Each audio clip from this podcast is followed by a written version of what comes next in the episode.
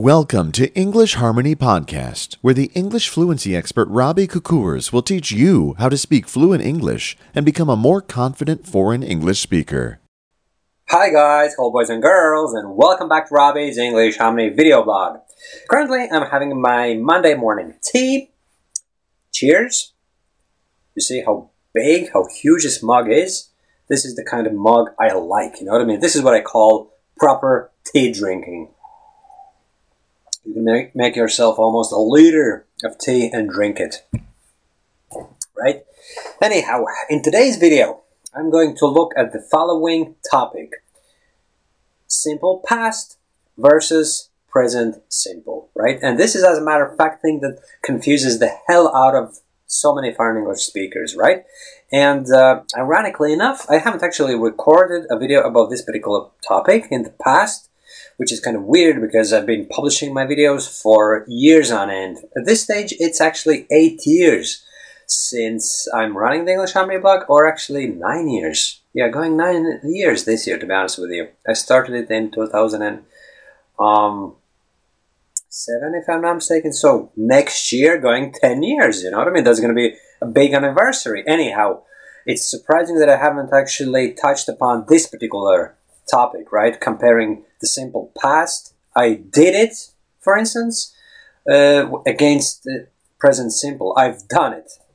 And um, when you use one or the other, you know what I mean? And the reason I'm saying that it confuses the hell out of so many foreigners is because I've had first-hand experience dealing with people who who are not really sure on how to use these two tenses, right? As a matter of fact, one of my fluency star students served as an inspiration for this video because um, that person was kind of not really sure on how it's done and then I explained it to her and she was um, very happy about my, my explanation because it's pretty straightforward if you boil it down to the very basics, right? So, first things first. I've done it, you know. I, for instance, I've been to London, which is not really true in my case because, believe it or not, I've never been to London right? And it's very weird because I live in Ireland, which is very close to England. So it's just one small hop with a plane, like half an hour flight or something, you know, and uh, you're in London, you know what I mean? And with these days prices where you can uh, go to London just paying literally 20 or 30 euros, you know what I mean? It's no excuse not to go there. But on the on the downside, obviously, when you go there, you have to book a hotel, and so on and so forth. And then you have to go sightseeing, and all those costs add up, and eventually you end up spending a fortune. You know what I mean? So I guess I've just kept putting it off and off and off. And uh, anyhow, I'm going to do it one fine day, I would imagine. But anyhow, going back to the subject, I've been to London, right? And then you can also say, I went to London. Okay, so what is the difference, right? Uh, first things first, you don't have to be kind of analyzing your English language. Uh, language? What did I just say? Language. See, I'm, I, I just made a mistake, but it just goes to show that making mistakes is a crucial part of the whole fluency improvement thing, right? Anyhow, uh, you see, today I'm all over the place. I just keep veering off the subject and uh, touching upon random things. So, I've been to London right? It's a general statement. You're not specifying a specific point in time and mark this, guys. Point in time. This is the crucial bit, right? Whenever there's a time mentioned, a specific time, a year, a day, month, week, whatever, that's when you use simple past. I went to London last year. I went to London 10 years ago. I went to London last Monday. That's simple past, you know. You don't use the, the present tense, the simple present. I've been to London when it's followed up with a specific time.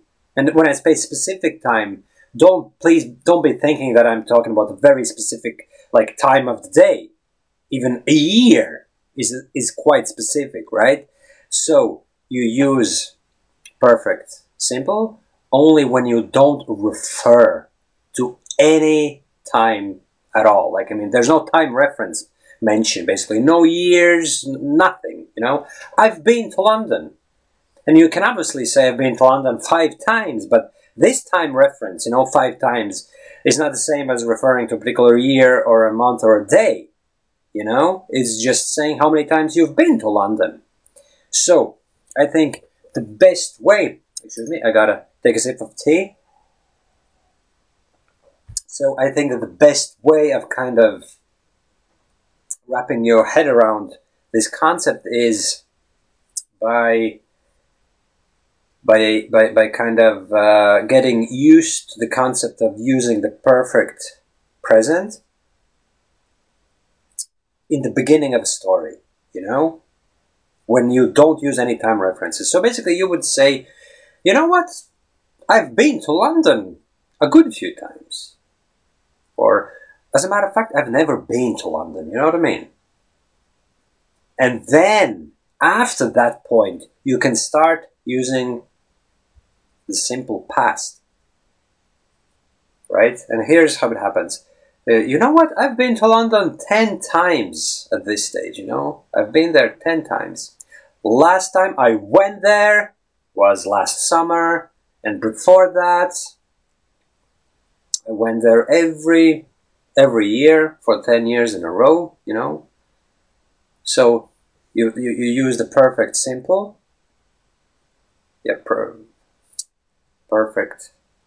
No, present, sorry. I'm getting all mixed up in these grammar terms, but it's just because I'm not using these grammar terms. I'm not all about these grammar terms. If I were a traditional English teacher that would be all about the grammar terms, then I would imagine I wouldn't be getting mixed up in these uh, these terms. But I, I, I, said it wrong. I said perfect uh, simple or something.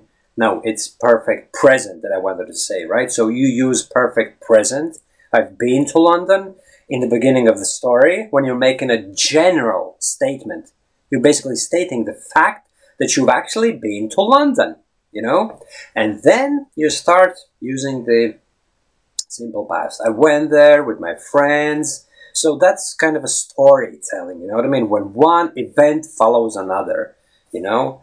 we went there and then we actually had booked a hotel beforehand and now I use the past present and you may want to click on this link where I'm explaining how that's to be used basically when you're referring to a point in time which uh, had happened before the general storyline right and uh, and then we we went sightseeing and then we went to different restaurants and all the different museums and we visited the Big Ben and uh, what's what's the palace called where the Queen lives? Um, Westminster Palace or whatever. I'm not really familiar with these terms, you know what I mean? But any anyway, you get the drift, right? So you make the general statement in the beginning and then follow it up with simple past where you tell the story.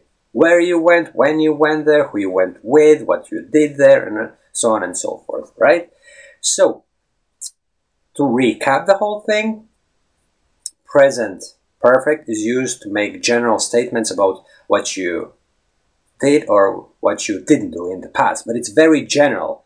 It's it's lacking any references whatsoever to years, days, months, weeks, whatever. You don't mention about it, right?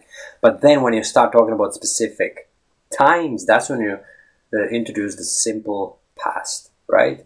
So I hope that this video is going to clarify this whole issue for you. And uh, just to let you know, there was a comment recently. Oh yeah, actually nine hours ago at this stage, posted where uh, one of my blog readers asks me where to use gone and went, right? And actually, this one was the the reason I actually recorded the video right now because uh, I read the comment and then I realized, hold on a second, I haven't actually addressed this particular issue in a video. Then I remembered my Fluency Star student who, who had the same issue, and I was like, okay, let's let's make a video about it.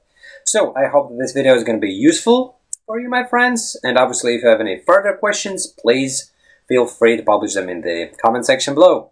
Thank you, and bye bye.